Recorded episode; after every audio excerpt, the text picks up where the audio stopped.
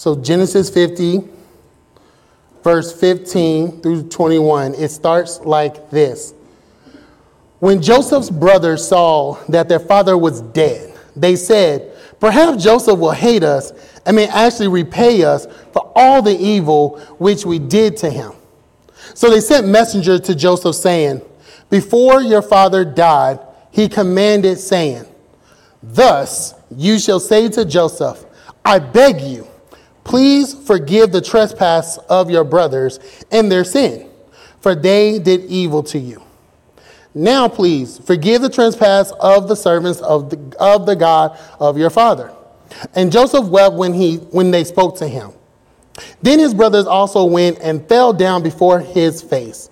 And they said, Behold, we are your servants. Joseph said to them, Do not be afraid, for I for am I in the place of God?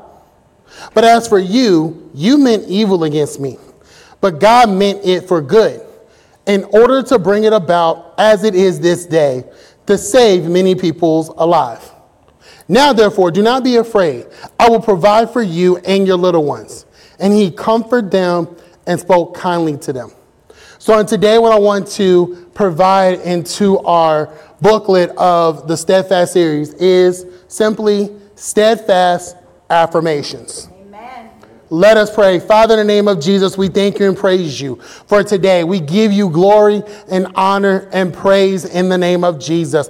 Father God, this is your house. This is your territory. This is your land. We are your people. So, Father God, as you continue to do the inward work inside of our spirit man and inside of us, Continue to show us any iniquity. Show us, Father God, any sin that we commit, whether we know it or not. Show us the thing that will cause your face to turn away from us. And give us the tools and strategies and the time and the ability to separate ourselves from those very things. Allow for us to begin to lose the taste and the desire to fulfill those things that are shameful in your eyesight. Father God, we do not receive a spirit of condemnation, but we do receive the spirit of conviction that comes from you because you chastise those that you love so they can be in right position with you. You said, Father God, to seek first the kingdom of God and all of its righteousness, and then everything else will be added unto us. So, Father God, we're seeking righteousness. We're seeking you. We're seeking the kingdom. We're seeking all that encompasses your, your personality, your precepts, your concepts, everything that links to you. It's that's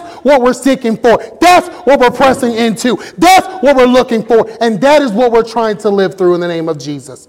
Yes, so, Father God, have your way on today. Yes, we bind up every and all attack that the enemy will have the audacity to launch against your people and against you in the name of Jesus. We lift up a standard against him this day in the name of Jesus and declare and decree that he cannot sift any, any more of us in the name of Jesus. Begin to silence the voices in our heads. That is not of you, Father God. We take authority, Father God, taking every thought captive under the obedience of our Lord and Savior, Jesus Christ. We stand, Father God God as being what you call for us to be, which is gatekeepers for this city and for this area and for this territory. So, Father God, we stand ten toes down against the wickedness and against the weapons of our warfare, which are not carnal, carnal we choose to fight the spiritual battle with spiritual weapons, which is your word, which is your spirit. Having our angels backing us up in the name of Jesus. Not backing down because the pressure is getting too tight, but standing tall knowing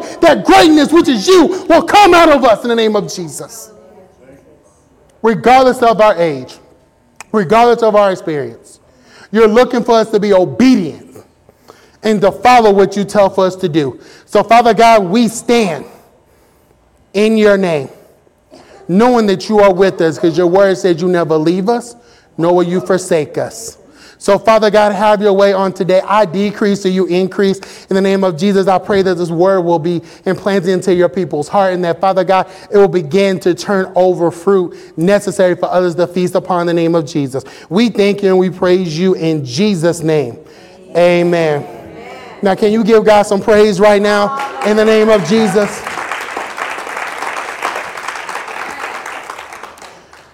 So, on last week, our very own Apostle Moody used the title Pressing Through the Pressure to Fulfill your purpose to cause for the children of God to do some self examination and self reflection on how we have been over the recent duration of time.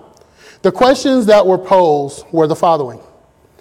And I switched this so that we are able to take it to ourselves and apply it to ourselves. So, questions like this How am I governing myself in the eyes of the people, and how is it affecting them? What am I building in my life? Is it for the Lord? What or who do I worship the most? Jesus.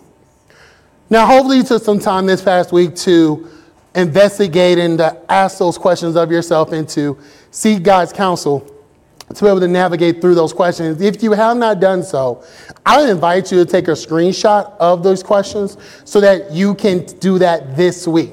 I mean, a lot of us have tomorrow off, so tomorrow is a great day to spend time with the Lord. Amen?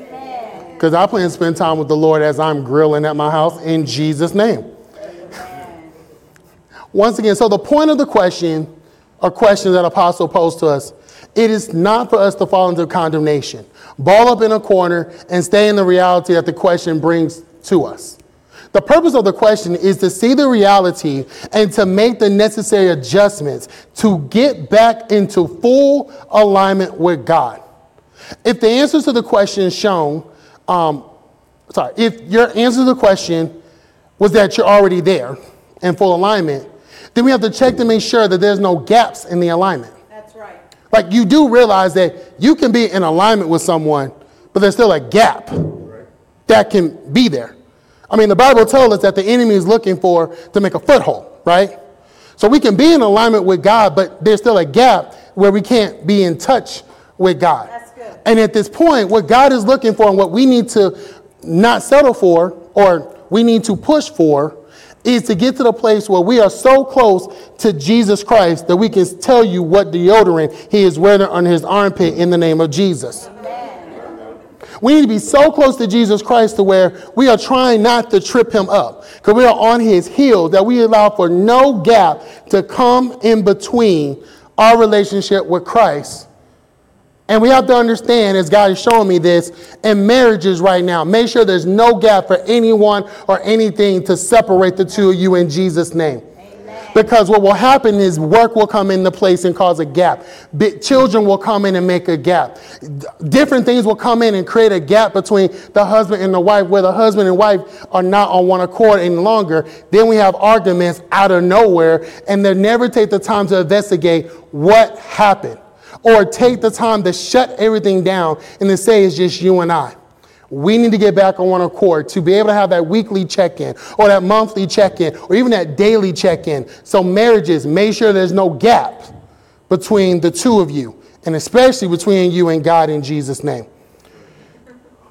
So, the last time I was in this position, which means pulpit, talking to y'all, God had me share with you the title or the message, Let's Do This where the purpose was for us to make up in our minds to move forward with what God had told us to do, regardless of what stands in front of us. As I reflected, because as I delivered the message, there was a lot of things that God showed me in the moment, and I was like, I am impressed, God, that you shared that through me. And it made sense in Jesus' name. But as I reflected, I noticed that a lot of, a lot of the points were pulled from Matthew 28, 19 and 20. And it reads, Go therefore and make disciples of all the nations, baptizing them in the name of the Father and of the Son and of the Holy Spirit, teaching them to observe all things that I have commanded you. And lo, I am with you always, even to the end of the age. Amen. During Let's Do This, God really showed me that we focus on the word go. On today, I want to shift the focus still in this scripture, but I want to focus on the word teach. So say with me, say teach. teach. Okay. This is going to be fun because I know what's going to happen. Okay, here we go. When we define the word teach, we see that it is strong G 30, um, 3100. And the meaning is um, to, to be a disciple one, to follow his precepts and instructions, to make a disciple, to teach, to instruct. If we were to venture down into teaching, we'll see a strong G 3121 which means to impart instruction, instill doctrine into one. the thing taught or enjoined, to explain or expound a thing, to teach one something. God needs us all to understand that being a teacher is not just restricted to someone with the title teacher. When it comes to the things of God, we are all called to teach a portion of it. The portion that we have that definitely show the relationship we have with Him and the experiences that we have lived. Because if you just live life a little bit longer, you, you will learn something. The question is, what we do with what we learn is what's going to make the difference. So long we look at titles, and I hear apostle and other individuals talked about how it's not just on the apostle, it's not just on the, the, uh, the prophet, it's not just on the pastor. We have to understand the same thing is not just on the teachers to teach y'all. That's right. Here we go. This is why I love Pastor Kamika because she teaches me a thing because I can learn too. if you think about the educational system, what you can see a trend is the development path of children will base upon the development, the educational level of the mother. Reason being is that when you think about culturally what happens, children's first teachers are mothers because they came from the mother. And structurally and culturally, the children are around the mother the most, which means the mothers gets to teach the children set a lot of the tones of what the expectation will be. Yes, the father is there. The father is not absent. However, culturally, what we see is that there's a lot of culture where the men will go out and be the hunter gatherers, if you will. So the children's first lessons, when it comes to those foundational core pieces, come from mother. And so we have to ensure when you look at what path the children will take or how far they go, you can simply also look at how, what education level did the mother get to. Notice I keep saying mother, right? Did I say the teacher? Did I give a title? I just said mother, right? Which means you can be a mother and be an apostle. You can be a mother and be a prophet. You can be a mother and just be a disciple and still have the ability to teach the next generation something that's a core value before the world gets their hands on them. That's right. So when they walk in, you just made disciples of your own kids to walk into the atmosphere and to change the atmosphere, or at least nothing else to hold up a standard and to be able to question the very things that are distilled onto them and to push back and say, that doesn't make sense with what I know. That doesn't make sense to what I understand here. It doesn't compute. I don't understand. So then they begin to be the spies in the promised land and bring it back to the home and says, this is what my, my uh, teacher is teaching me. This is what's going on, this, that, and the third. And now we've not just created disciples, but we created spies in the land so that we are able to go to the higher parts and be able to declare and decree what shall go forth because they gave us the intel that we may not have received because we're not able to be in those classrooms 24 7. So with that being the case, understand that your title of being a a disciple is more than enough to be able to teach. That's right. Amen. That's right. Don't be afraid to teach. And the quickest way we try to cancel ourselves is saying, My testimony is not worthy. Let me help you out, baby. Your testimony means you went through a test. That's right and you went through that test either with God or without God, and you're able to explain the difference between the two, which means that you're able to tell a youth who is trying to understand what it looks like to have a relationship with God, and you're able to speak from, baby, I did it with God and I did it without God, and here's the difference between the two. And I've decided in myself that I want to do this thing with God, and that, baby, I hope you don't have to go through the things I have to go through. But even if you have to go through it, I'm a living testimony that you will make it through at the end. So you're probably wondering, what does all of that got to do with the main scripture on today? I'm so glad you asked. Because as we enter Genesis 50 and 15, we see a group of brothers trying to determine how they're going to approach their brothers, and for majority of them, their little brother, um, who had ascended to be the second in command in Egypt. This is the same little brother that tried, that they tried to kill, but chose to sell off in slavery because he was the favored child and he shared with them a couple of dreams about them bowing to him at some point in their life. They were like, mm, it ain't gonna work. Let's kill him. Now let's sell him to slavery. Now, the little bro I'm talking about is Joseph, if you haven't followed along where I'm at, okay? So, Joseph had already at this point already forgave his brothers for what they had done to him. Because his perspective was that they did not send him through the path, but that it was a part of God's plans for his life. Joseph's brothers saw a little bit differently. So if we look at Genesis 50, verses 15 through 18. It reads When Joseph's brothers saw that their father was dead, they said, Perhaps Joseph will hate us and may actually repay us for all the evil which we did to him.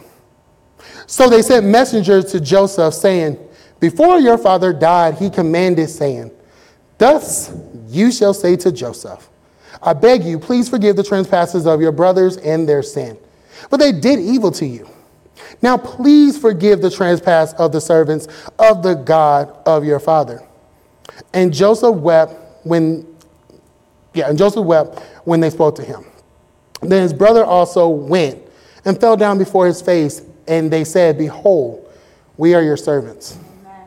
Now, the father that they're referring to is Jacob, whose name was transitioned into Israel.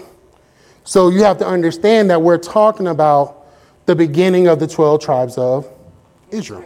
Okay? So this is at the foundational level of what God is trying to do for all the children of Israel. Okay? Now, when you look at that scripture, hopefully you picked up, like I did, that his brothers were afraid of what that he was about to try to get his lick back from all they had done to him. And to this point, they were, they were pulling the remember what daddy said card on Joseph. Did you know that they sent messengers to tell Joseph this? That's right. If you go back, they had just buried Israel, and all the brothers were together. And so, yes, even though Joseph is second in command, yes, he has a position in an office, and as Pastor Kamika lined up, you don't always get a, um, you always get an audience with Joseph. We just buried him. You, you just, we were together. We were together, and you sending messengers. Like you said, coming yourself, and you just, you just saw me. You just saw me. Oh, that's right. When Jacob took the birthright from Esau and he had to see Esau again, he was scared as well. So he set his whole family on the other side of the river and sent messengers before to see if it's cool if I'm going to die. So we're addressing a generational cursing or act that is happening through the lineage that Jacob did not break. And at that time, he was Jacob. He hadn't transitioned to Israel just yet. So it occurred, it happened once again. People of God, if you're starting to notice something's happening again that was not favorable in your family, that is a generational curse, and we need to start dealing with those things at the root in the name of Jesus. It doesn't pop up for no reason. It pops up because it's time to address it in Jesus' name. And so we have to find a way to address it and break it off so it doesn't happen again and again and again and again. So, in that, in them sending messengers, they were scared because they couldn't talk to their little brother because he was in a position. They lied to themselves and said, well, He's second in command. Sure, he won't talk to his bros. This is after he done tricked them and told them, didn't show who he was, told him to go get Benjamin, come back, and then he revealed himself. Dun, dun, dun. This is after he sent them to go get dad and bring him into Egypt during the famine that was occurring. This is after they already know who he was, had an audience, and they still think he's untouchable. They think he's untouchable. He never said he was untouchable to them. And so, what Joseph ended up having to do in his response, he ended up providing three um, things that we need to take away as believers. Because for some of us, we are the Joseph of our families. We talk about being the chain breakers. We talk about being the ones who are going to set things in order and to do generational blessing. What ends up happening is that we end up going into a position with our family that they think that we're untouchable, that they can't come and share things with us, and they also try to make us their God. So, Joseph had to address what was happening and to let him know that I'm still your brother. Right. Even though I hold a position, I'm still your brother. So when you look at Genesis 50 and verse 19, Joseph finally gets to talk. It's kind of like the first couple verses, his brother got to talk and put their stuff out. And now he turns around and say, it's my turn now. So in verse 19, Joseph said to them, do not be afraid, for am I in the place of God? What you have to understand is that, as I mentioned, Joseph picked up that his brothers was afraid, that he was about to avenge all the stuff he did. And like I mentioned earlier, Joseph already took into account, already said all that. But he also had to let them know that I'm not your God. Because what you're thinking is happening is in God's hands, not in my hands. Particularly understanding that he was in a position that God blessed him and designed for him to be in. But even in that position, he was still not God. He was not Pharaoh.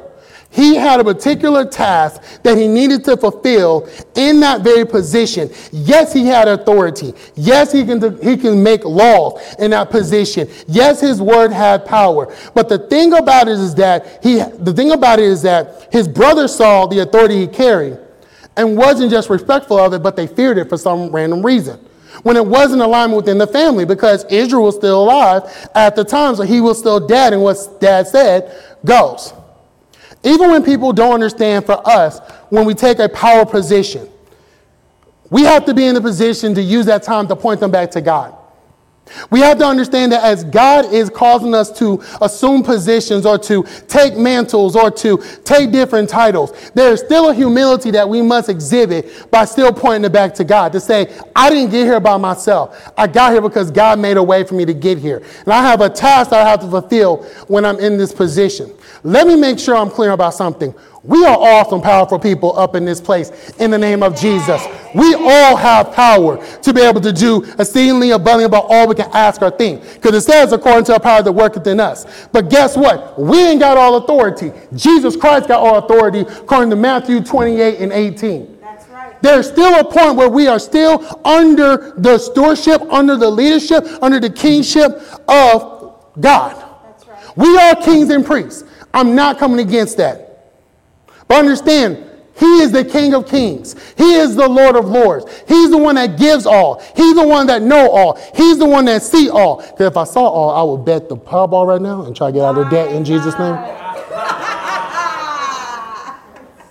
So I don't know all. I don't see all. I'm not everywhere and every place. Let's keep it real. Let's keep it real because if I was able to know all, I would bet that number. But see, would that be would I be doing it to honor God or honor myself? So there's still restrictions that God will give us because He understands that this little flesh suit we have will try to act up every once in a while and try to do something for its own grandeur. So that's why all of a sudden He doesn't give us everything we, we want. He gives us what we need to fulfill the very task that He has placed us in. And that is that also includes the positions that He placed us in. And so in doing that, it's understanding that our position that we have needs to be affirmed. It needs to be a position in which we declare and decree that we state as a positive fact, that we clearly state this is the position that God has placed me in. But I am not your God. I am not your Lord and Savior. I am not even the source. I am a resource connected to the kingdom of God. Matthew 15, Matthew 5 and 14 through 16, it says, You are the light of the world. A city that is set on a hill cannot be hidden. Nor do they light a lamp and put it under a basket, but on a lampstand, and it gives light to all who are in the house. Let your light so shine before men that they may see your good works and glorify your Father in heaven. If you think about either a light on a lampstand or you think about a lighthouse, it is a, a fixed positional item with the task to show people who are wayward where land is at so that they don't have an accident and able to get out of a dark area to get to land where there is safety. Oh, y'all not happy. Okay, what that means is for us is that there is a light inside of us to show people where there is a safe place for them to come to when they are in troubled water and not sure where to go, when things are cloudy, when things are murky, when things are messed up. There is a light that comes out of us to show them that there is a way they can go to find the freedom and the peace that they've been seeking for in their spirit, but was not able to communicate it in the name of Jesus. But even being the lamp, even being the light. The light that we're shining is not our light, it is the light of God that is inside of us that we have made space to shine out of our lives. How do we shine that light? Through the words that we speak, through the actions that we take, by the way we treat everyone, not just those who's in need, but those who are not in need. The way we treat our family, the way we treat our spouses, the way we treat our children, the way we take care of even our vehicles, how accessible we are to fulfill the things God wants us to do. And do we not realize that when we are the lamp and we are the light and we are the lighthouses and we're doing what God has called for us to do, it then creates the divine appointments to be able to speak to people who do not know a Lord and Savior who loves them, who has a purpose for them, who has things assigned to them, to be able to speak life into them when everyone else speaks curses over them? So we have to affirm our position and be able to have a full understanding of what that position is for. And for Joseph, he had to check his brothers, let them know. First of all, don't be afraid because I'm in a powerful position in Egypt. I'm not your God. I'm fulfilling the purpose and the position that God has given me. But in that position, we have to understand that if you're in a position, there's a purpose that has to be affirmed as well. And that's the second thing Joseph started to talk to his brothers about. When we look at Genesis 50 and 20, it says, But as for you, you meant evil against me. But God meant it for good in order to bring it about as it is this day to save many people alive. Now, I will repent right now in front of you. Said this scripture multiple times. What you meant for my evil, God turned it for my good. You meant it for my evil, God meant it for my good. There was a reason why he meant it for our good. Right. And like you have to like finish the scripture Right. to figure out, okay, why is it meant for my good? Like I get the you meant to take me out. God kept me safe. How? But why did God keep Joseph? More importantly, why did God keep us? And for Joseph, his purpose was Not about us. to be able to save many peoples alive. So even though he affirmed his position, he also had to affirm his purpose, his God-given purpose to his brothers because they did not understand what was going on. They didn't understand why Joseph was so favored, why he had these dreams, because God was telling him something that was going to take place decades later. Because when he got the dreams, when he got the coat, he was only 17. He was a teenager.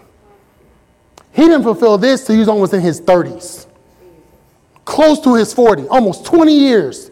He went through all the things we uh, um, talk about with Joseph, all the prison sentence, all the false accusations, all the seeing people die, all the interpreting dreams. All that happened in 20 years to get to this point so that he will be in the position to talk about a famine that would hit a territory and to say the seven years of blessing, the seven years of famine. So, in the midst of the blessing season, let's make sure we have enough to make it through the seven years of famine. And then for Pharaoh to say, okay, that's what you got. Here, this is what apostle does. You want to show you what apostle does? That's scriptural. You come to apostle saying, God showed me this, and this is what we should do. You know what apostle says?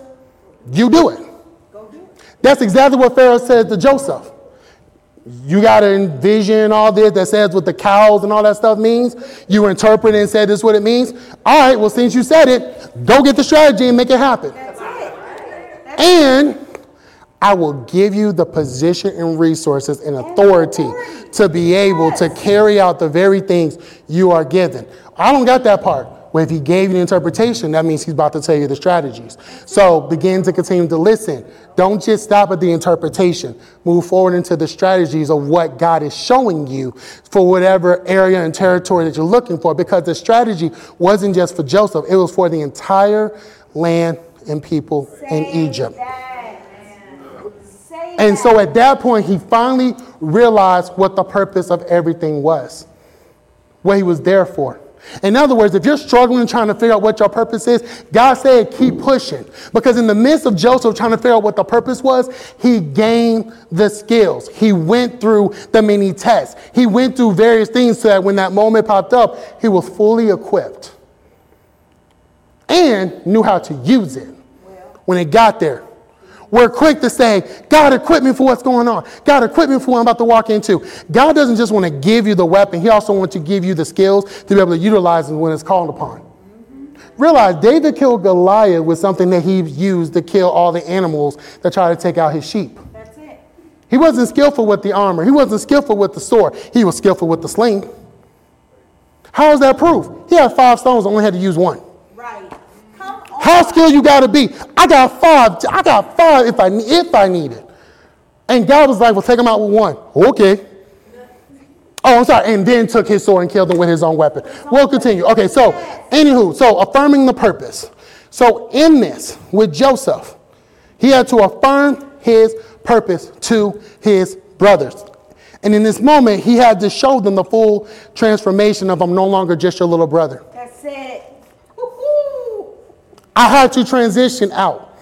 In this moment, I'm in one moment with dad, I'm your little brother. Right now, there's an authority, there's a mantle that's fallen upon me that now I have to operate in. See, Jeremiah had to do the same thing when he was trying to talk back to God about what his purpose was. And God kept telling him, This is what you're going to do. And he's like, But I'm little. I'm sorry. I'm young. And God was like, I don't care. This is what you're going to do. And he had to walk that thing out. Nehemiah had to deal with two haters. I'm sorry. Two people in the land who wanted to gossip and figure out, hey man, what you doing? And he had to be able to disciple and determine, discern, have discernment on what their full intention was, and only told them the things they, they needed to get out of his way. Because they were going to try to lift him up when his only purpose was to rebuild the walls. That's all he was sent to do. Which, by the way, in that story, he got favor from a king who was talked about, saw that he was sad, had all right to kill him, but instead was like, what is going on with you? Gave him the letter to get the wood and all the things he need, save passage to get to the land. And then he had the skills and the ability to be able to rally up all the people in the land, have them build with a sword on their side in case something went down. And all he was was a cupbearer. That's right. That's right. Even David, David was anointed as a king and still had to serve the king that was there. Yeah. He was anointed as a king as a teenager and still had to watch this king be tortured by spirits to where he came in and played the harp to soothe that king when he was already anointed as a king, which means he was there with the purpose of recalibrating everyone's mind on how a king is to act. Right. And to be a king, I also have to show you how to serve. So as I serve this king who I know is going to leave, I'm going to take his space. I'm going to show you how to serve him, even to the point where they had a moment where they could kill him. And David said, no. Why we can't kill him? Don't touch God's anointing. That's it. But he, but aren't you anointed? It's not, it's not time yet. That's right. So in the midst of walking down the purpose, that's what David had to do. So what is it for us? We have to understand that the purpose that we have has to be affirmed. It has to be strengthened. It's going to be tested. It's going to be challenged. Even Jesus Christ was trying to get punked by the Pharisees and Sadducees of them trying to say what he can and can't do. He threw riddles back at them that they couldn't solve to the point where they tried to kill him and try to crucify him, and he still resurrected on all of them to show them that you fell into the plan that God has for the people. And I thank you for fulfilling your role. That's okay. Which goes to the last point, which is Joseph had to affirm the future. Verse 21, it says, Now therefore, do not be afraid. I will provide for you and your little ones. And he comforted them and spoke kindly to them.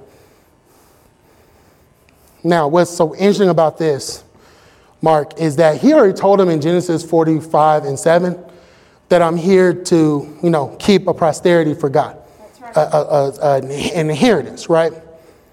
And even in Genesis 45 and 11, Jalil, he told them, I want to make sure your kids are good. Yep. And they didn't believe him. No.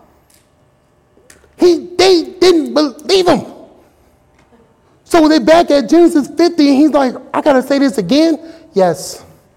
You have to make it clear that the purpose that I was out for, to ensure there was a posterity for God's people, that included Charles, my family.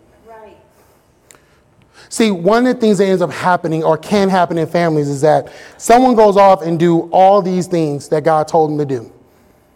And all of a sudden, the word gets to them saying, You done left the family. You ain't about the family business anymore. Da da da da da. You done went out there and act brand new. You... You ain't never coming back. You don't care about us anymore. You don't love your family anymore. When the purpose required them to leave, That's right. to make a safe place for when stuff goes down, there's a place for the family to go to to recalibrate. If you don't believe me, Genesis 12 is a great place to look. God told Abram, not Abraham, Abram, to leave. Your, your, your family side, your, where your countrymen's at. Go. Go to a place.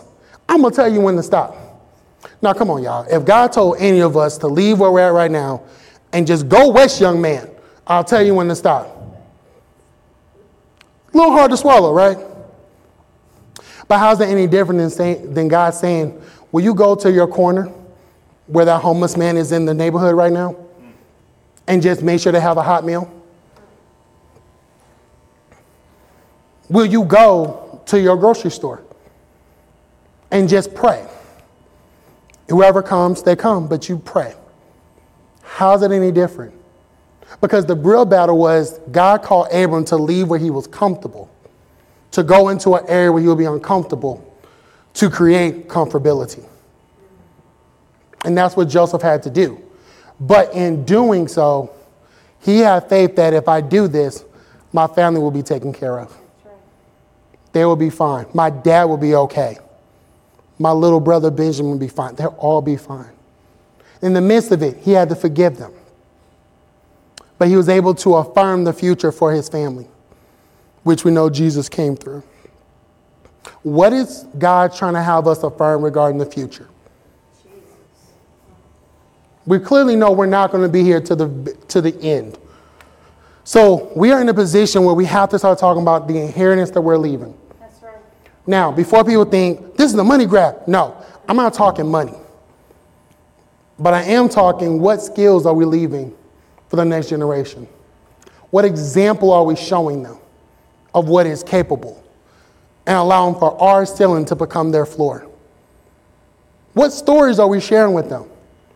Are we only sharing them the story where everyone was liquored up? Are we sharing them the stories where everyone got saved?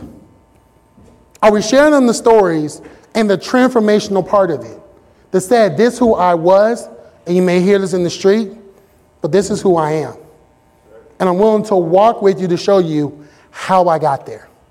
So that all the things I went through, all the lesson, I pour into you. But I don't just pour them into you as trauma. I pour them into you as lessons for you to learn from so you can pick a better path. To give you the skills and ability to navigate. Or more importantly, I want to ensure you're able to understand what the Word of God says and to walk with you through that journey. I want you to understand something about me. My Uncle Daryl gave me my first Bible. The reason I remember it, because it was a red leather Bible, and for some reason, like the cover and the actual like Bible part was going the opposite direction. Like it was upside down. I never asked why. I could have. I didn't want to. It was the Bible. He gave it to me. And that was the Bible that I started to journey on with God. Because I knew of God, but I did not know God. And even though when he gave me that Bible, it still was some time I had to go through before I actually knew him for myself. But he set the example for me to have that Bible. Now, my Uncle D, I love him, I appreciate him. He was definitely that uncle where we did stuff we weren't supposed to do, but, but, as I mentioned, well, hell, my Uncle Herbert. My Uncle Herbert, whoo, I'm glad he's saved now, but whoo. Anyway, we ain't gonna go there. Moving on. The point is, the point is this. The point is this. Even though they were that uncles for me, they still played a role in me getting to this point.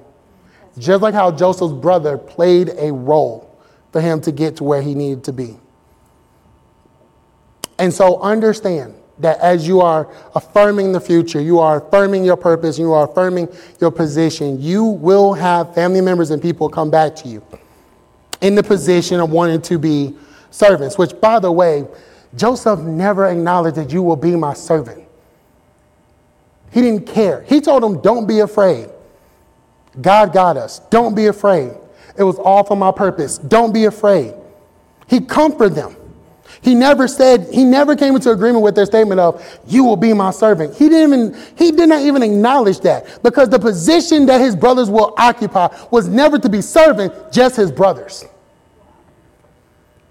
The bowing part was only because I will be second in command and you will see the mantle that I've now gotten from dad. Because he said, Now I'm going to make sure you're good, where his dad used to do that. And he stepped into a position to say, I got us now. The things that I have, you now have access to it. So we got this. We are good. You're okay. And your children are okay. So all of it got to that point. But Joseph had to affirm steadfastly, not being moved, being firm, being resolute that this is what it was. And understand as I close and as you stand to your feet, God had to put it in a position where Joseph was resolute before his brothers were. Because when he saw his brothers again, he had no malice toward them to take them out.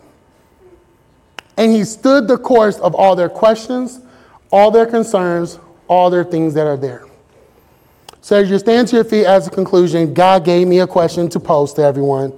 I know y'all like, man, we're doing so many questions. Good, awesome, also come to Bible study and we can move those questions there. So, so here's the question God gave.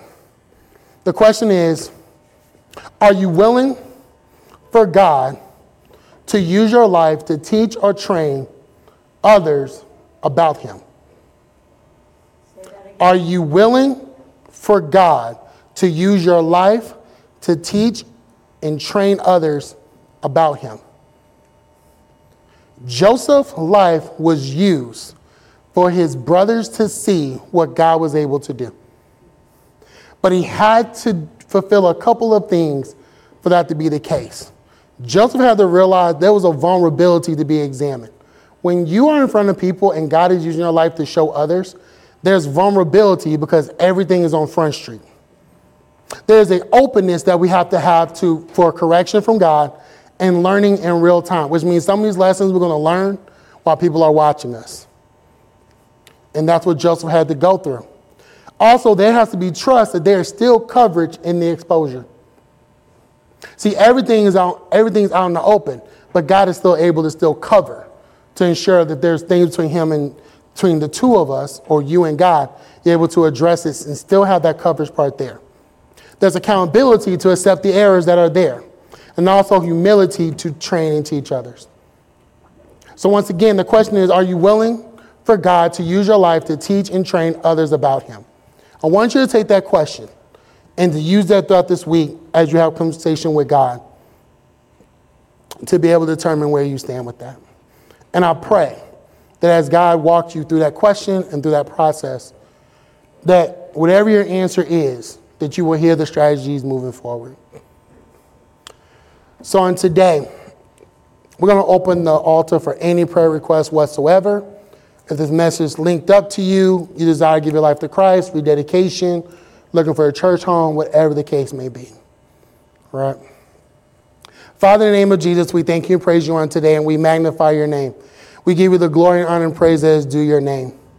Father God, is you have called for us, Father God, to make uh, steadfast affirmations, affirming the purpose that you have given us, affirming the position that we reside in, and affirming the future that you have called for us to speak life into.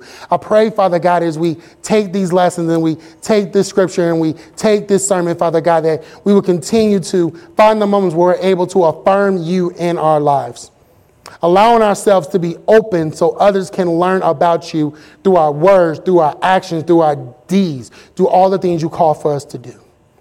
Father God, I just thank you for the opportunity for your people to come into a place where they're able to praise you and to worship you freely, Father God, with no restriction, no hesitation, in the name of Jesus. And I pray for peace to fall upon your people like never before. I pray, Father God, for comfort where there's discomfort. I pray, Father God, that you will continue to speak to us in a way that only we are able to hear you, in a way in which the enemy cannot distort in the name of Jesus. We bind up every form of distraction the enemy may try to dispatch this week in the name of Jesus. We declare and decree, Father God, that we will hear your voice clearly than ever before. And Father God, we will continue to give you the glory and the honor and the praise. In Jesus' name, amen. Amen. amen. Online, God bless you and we love you. Y'all in the house, make sure you hug the people before you head out on today.